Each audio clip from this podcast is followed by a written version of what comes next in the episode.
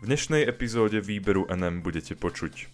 Slovenské a rakúske ministerstva chcú vrátiť rieku Morava do prirodzeného stavu.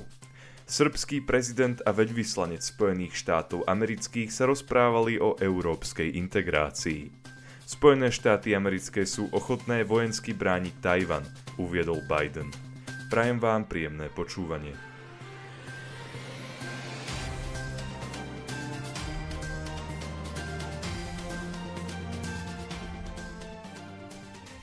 Slovenské a rakúske ministerstvá chcú vrátiť rieku Morava do prirodzeného stavu.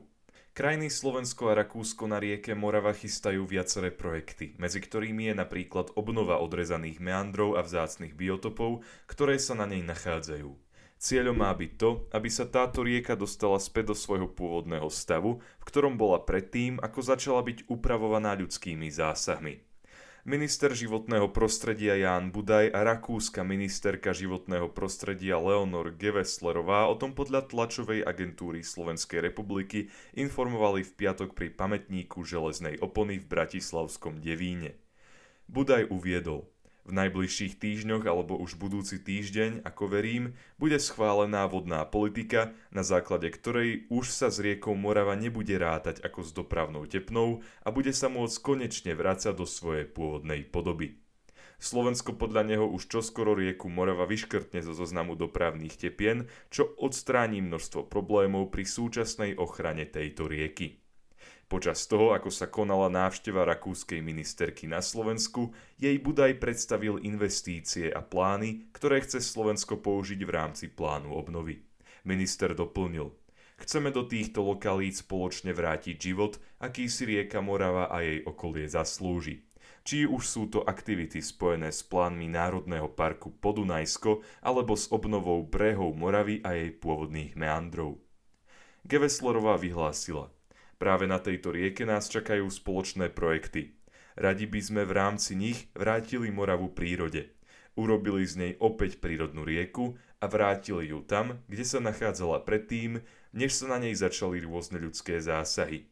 Už sme sprietočnili prvé moravské ramená, prvé meandre a dnes som sa dozvedela, aké ambiciózne plány má aj slovenská strana práve na tomto toku. Ministerka takisto pripomenula, že rieka Morava je hranicou medzi Slovenskom a Rakúskom a kedysi bola miestom, kde železná opona pretínala západ a východ. Miesto vtedy podľa nej slúžilo najmä politickým cieľom a ochrana prírody musela ísť bokom. Prvé bilaterálne rokovanie dvoch ministrov životného prostredia sa uskutočnilo na lodi počas plavby Dunajom z Bratislavy do Devína. Budaj a Geveslerová spoločne navštívili aj Moravské brehy a k pamätníku brána Slobody položili vence. Slovensko a Rakúsko sú podľa nich vhodnými partnermi nielen ohľadom starostlivosti o dané územie, ale aj čo sa víziev súčasnej doby týka. O území rieky Morava minister Budaj uviedol. Nás, našťastie, dnes už bez železnej opony nerozdeľuje, ale spája. Ich rozhodnutie podľa tlačovej agentúry Slovenskej republiky privítala aj organizácia Svetový fond na ochranu prírody Rakúsko. Organizácia na svojej webovej stránke uviedla. Tieto oznámenia sú mílnikmi v dlhotrvajúcej snahe urobiť z Moravy opäť živú rieku. Expert Jurien Westerhoff uvádza, že v minulosti boli veľké časti Moravy umelo narovnané a natlačené do nového korita, čo skrátilo tok rieky a spôsobilo, že sa v súčasnosti stále viac a viac prehlbuje.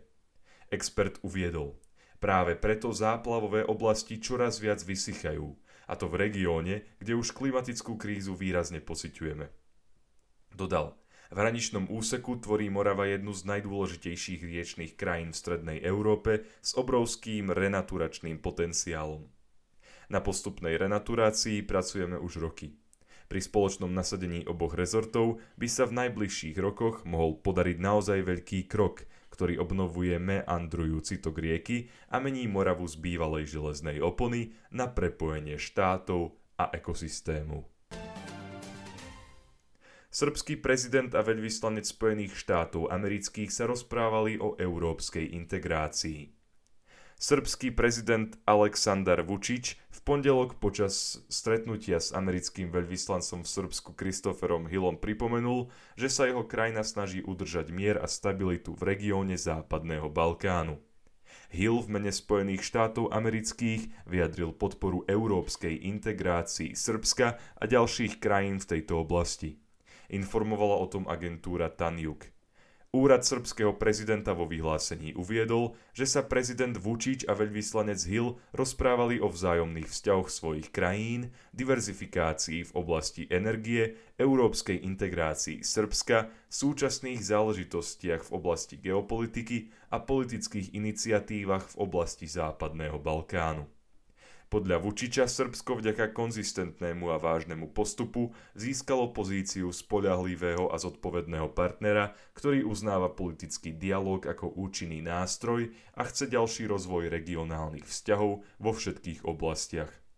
Hill uviedol – Podporujeme iniciatívu Otvorený Balkán a sme pripravení pomáhať pri jej rýchlejšom rozvoji. Dodal, že Spojené štáty americké sa budú aj v budúcnosti snažiť podporovať úsilie zamerané na prehlbenie regionálnej hospodárskej spolupráce. K tomu má dôjsť takým spôsobom, ktorý presadzuje integráciu s Európskou úniou. Ohľadom dialogu medzi Belehradom a Prištinou sa USA a Srbsko zhodli na tom, že všetko úsilie musí smerovať k dialógu, ktorý bude sprostredkovaný Európskou úniou. Dialóg je podľa nich jedinou správnou cestou na vyriešenie záležitostí a dosiahnutie udržateľnej dohody. Spojené štáty americké sú ochotné vojensky brániť Tajvan, uviedol Biden. Americký prezident Joe Biden v pondelok pripomenul záväzok Spojených štátov amerických vojensky brániť Tajvan, pokiaľ by to bolo kvôli prípadnej čínskej invázii nevyhnutné. Biden to povedal počas svojej návštevy Japonska. O vyjadrení informovala tlačová agentúra AFP.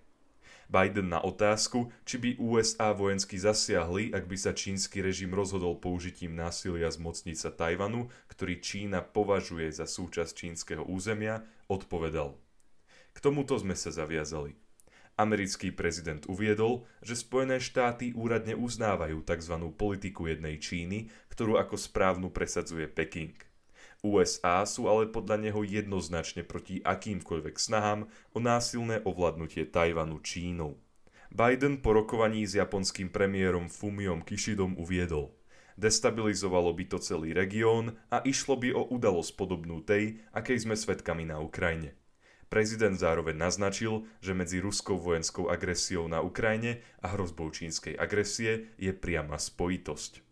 Prezident Spojených štátov amerických považuje za dôležité, aby ruský prezident Putin zaplatil cenu za svoje barbarstvo na Ukrajine a aby boli dôsledky vyplývajúce z ruskej agresie dlhodobé. Čína podľa neho totiž pozorne sleduje reakciu Západu na agresívne kroky Ruska a preto nejde len o samotnú Ukrajinu. Prezident sa pýtal, aký signál tým vysielame Číne, čo sa týka dôsledkov, aké by mal pokus zmocniť sa Tajvanu silou? Biden vyjadril presvedčenie, že k čínskej invázii na Tajvan nedôjde. To ale podľa neho bude závisieť aj od toho, nakoľko pevný a jasný postoj k tejto otázke Západ zaujme. Japonský premiér Kishida po rokovaniach s Bidenom uviedol, že Japonsko a Spojené štáty americké budú spoločne pozorne sledovať čínske námorné aktivity a vojenské cvičenia Číny a Ruska. Pozornosť budú venovať aj ďalším otázkam týkajúcich sa Pekingu, napríklad problému porušovania ľudských práv. Ďakujem vám za to, že ste si vypočuli tohto týždňovú epizódu výberu NM a dúfam, že sa budeme počuť aj budúci týždeň. Do počutia.